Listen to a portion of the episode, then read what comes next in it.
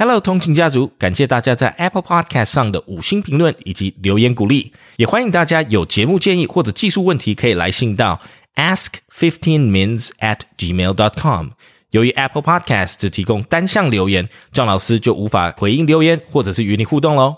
All right, let's start with today's daily English shadowing article.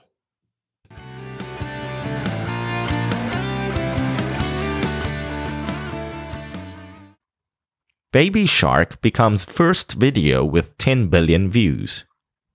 Hit children's song Baby Shark Dance has set a new record by becoming the first YouTube video with 10 billion views.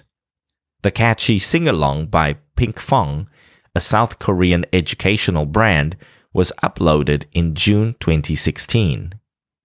The song is so popular that it has inspired celebrity sing alongs around the world and been adopted into an animated preschool series. According to the Guinness World Records, the hit most likely originated as a campfire song dating back to the previous century. During the chant, campers use their arms to imitate the jaw shapes of the baby, mommy, and daddy sharks.